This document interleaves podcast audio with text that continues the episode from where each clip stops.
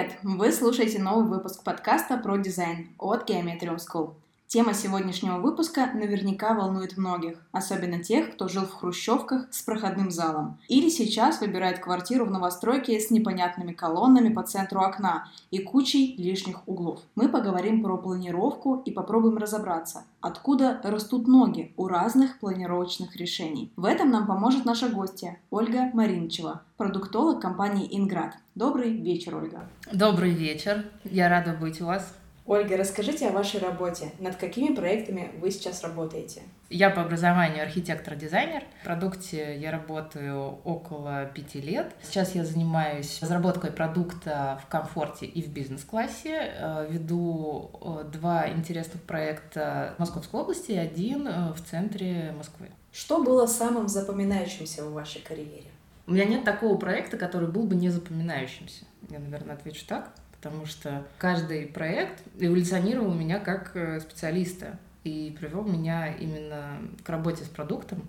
И вообще, в принципе, каждый из проектов позволил мне быть продуктологом, потому что продукт — это очень сборная профессия, которая сочетает в себе несколько специальностей. Ты должен быть и пиар-менеджером, и маркетологом, и архитектором, дизайнером, и строителем, и всем на свете. И сейчас один из э, запоминающихся как раз э, в моей карьере, в принципе, периодов, потому что как раз занимаюсь именно реализацией всего жилого комплекса.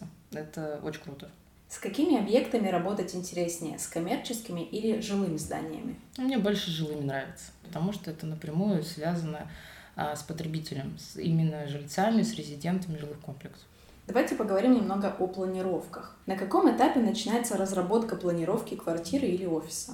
Разработка планировки начинается на разработке маркетинговой концепции жилого комплекса. Именно на этой стадии определяется класс жилья, который будет запроектирован в определенной локации.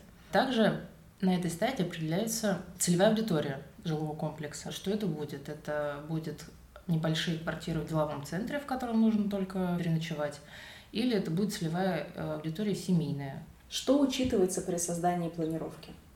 Конечно же, эргономика. В современной планировке не должно быть площади, которая будет неиспользуема. Поскольку потребитель сейчас, в принципе, любой житель дома он заботится о том, что, покупая квартиру, каждый метр будет продуман. И поэтому нужно избегать таких пространств, которые будут неиспользуемы или излишние. Это, конечно же, коридоры или помещения, в которых невозможно эргономично расстановить мебель.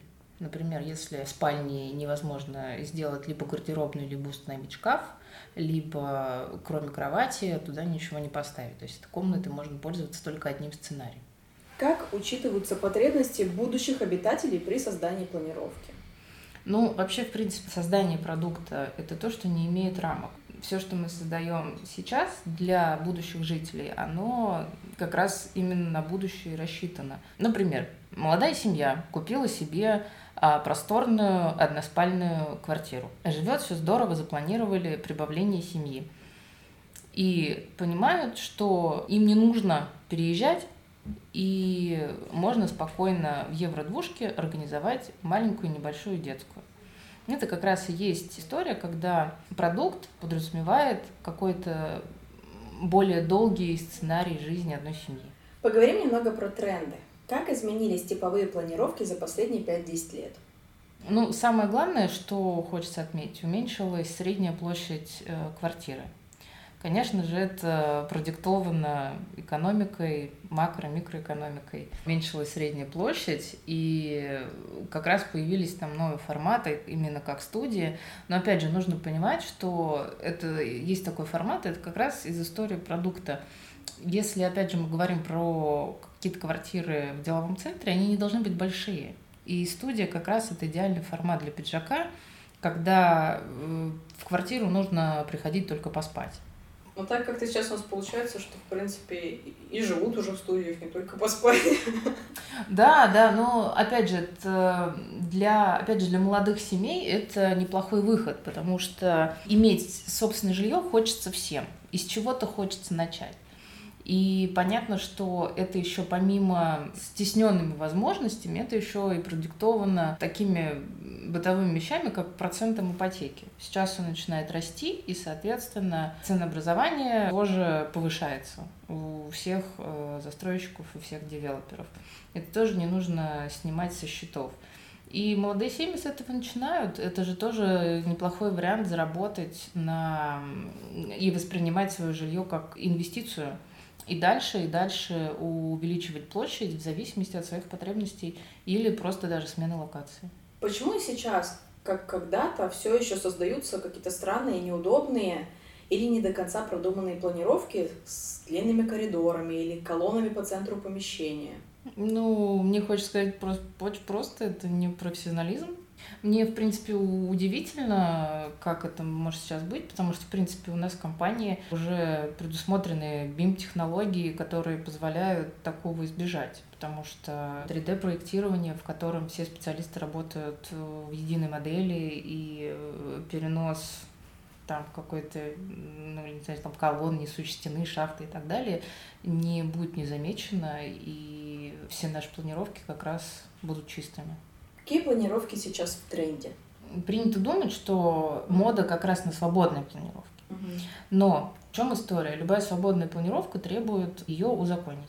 И к чему пришли мы как девелопер? То, что планировки лучше продумать заранее, именно э, чем мы занимаемся как раз, именно разработкой продуманных эргономичных планировок. Именно с заботой о потребителе это избавляет от лишних телодвижений, лишних затрат. Что влияет на разнообразие планировок в одном конкретном здании? Разнообразный продукт, который хочется создать для как раз для жителей будущих, и чтобы у целевой аудитории был выбор. Даже в какой-то одинаковой площади хочется, чтобы эта планировка была разной.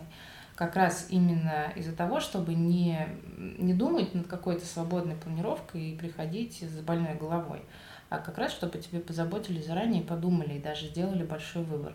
Но важно понимать, что выбор не должен быть огромным. То есть его, в принципе, не может быть большим, потому что невозможно сделать там хорошую продуманную планировку, там, ну окей, там в двух-трех вариантах больше из одной площади жило сделать. Если это больше, то значит, ну, они не до конца продуманы, потому что нужно найти тот идеальный вариант. Именно поэтому у нас бывает очень много итераций, поэтому мы частенько спорим с инженерами, э, бываем что-то отправляем на проработки именно из-за дотошности. Как правильно все-таки выбирать квартиру и на что обращать внимание при выборе планировки?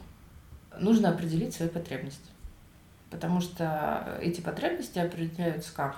Комнатностью, локацией и стоимостью. Конечно же, это три, я думаю, столпа, на которых можно стоять и дальше уже придумывать себе ограничения. Выбор квартиры не заканчивается на ее площади. То есть ты, получается, определяешь для себя то, что тебе абсолютно важно, и потом уже смотришь, от чего ты можешь отказаться в пользу того, чтобы вот по твоим критериям квартира подошла, да? Да, да, это такой внутренний торг, на который ты идешь. Продукт это же не только планировка. Ты выбираешь локацию, транспортную доступность. Помимо того, что уменьшилась средняя площадь квартиры, и люди начали выходить из своих квартир. Стало важным благоустройство, стало важным то, что находится на первых этажах, потому что сейчас развита популярность шеринговой экономики. Банальный пример. Пандемия. Мы сидим заперты, есть мама с двумя детьми, которые дома болеют, и некуда их деть. Какой выбор? Организовать себе кабинет – это нужно еще там 5 квадратов э, жилой площади для того, чтобы тебе было комфортно, чтобы дети не отвлекали, и нужно где-то их найти и заплатить за это. Не у всех такая возможность есть, и обычно, если ты встаешь перед таким выбором, то ты жертвуешь локацией, ты уезжаешь подальше, а не там позволяешь себе квартиру в локации получше. Из этого есть выход. Девелопер предусматривает, например, там Э, зону коворкинга, которую можно арендовать не по цене квадратного метра. И это как раз забота о жителе, которую мы продумываем.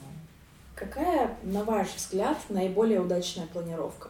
Который отражает мои потребности и удовлетворяет все сценарии моей жизни. Если бы я жила одна, для меня, конечно, была бы идеальный евро-двушка, когда есть там отдельная спальня и при этом обширная кухня-гостиная, в которых там, я не знаю, там можно веселиться с друзьями, гостями и так далее. Все обусловлено той семьей или там одним человеком, который будет жить в этой квартире. И как раз если возвращаться к вопросу, а, как выбрать квартиру, нужно понимать, какие сценарии будут в этой квартире реализованы и могут ли они быть там реализованы в принципе.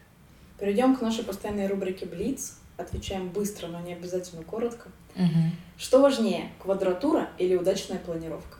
Планировка. Студия или стандартная квартира? Что выберете? Стандартная квартира. Первый или последний этаж? Средний. Европланировка или стандартная с отдельной кухней и отдельной гостиной? С отдельной кухней и отдельной гостиной. Ольга, у нас получилась очень увлекательная беседа. Спасибо вам, что пришли. Спасибо вам, что пригласили. И мне, и, надеюсь, нашим слушателям стало понятнее, как вообще разрабатываются планировки и на что обращать внимание при их выборе. Спасибо, что были с нами. Подписывайтесь на наши соцсети, ставьте подкасту оценки и оставляйте отзывы. Будьте с нами, впереди еще много классных выпусков.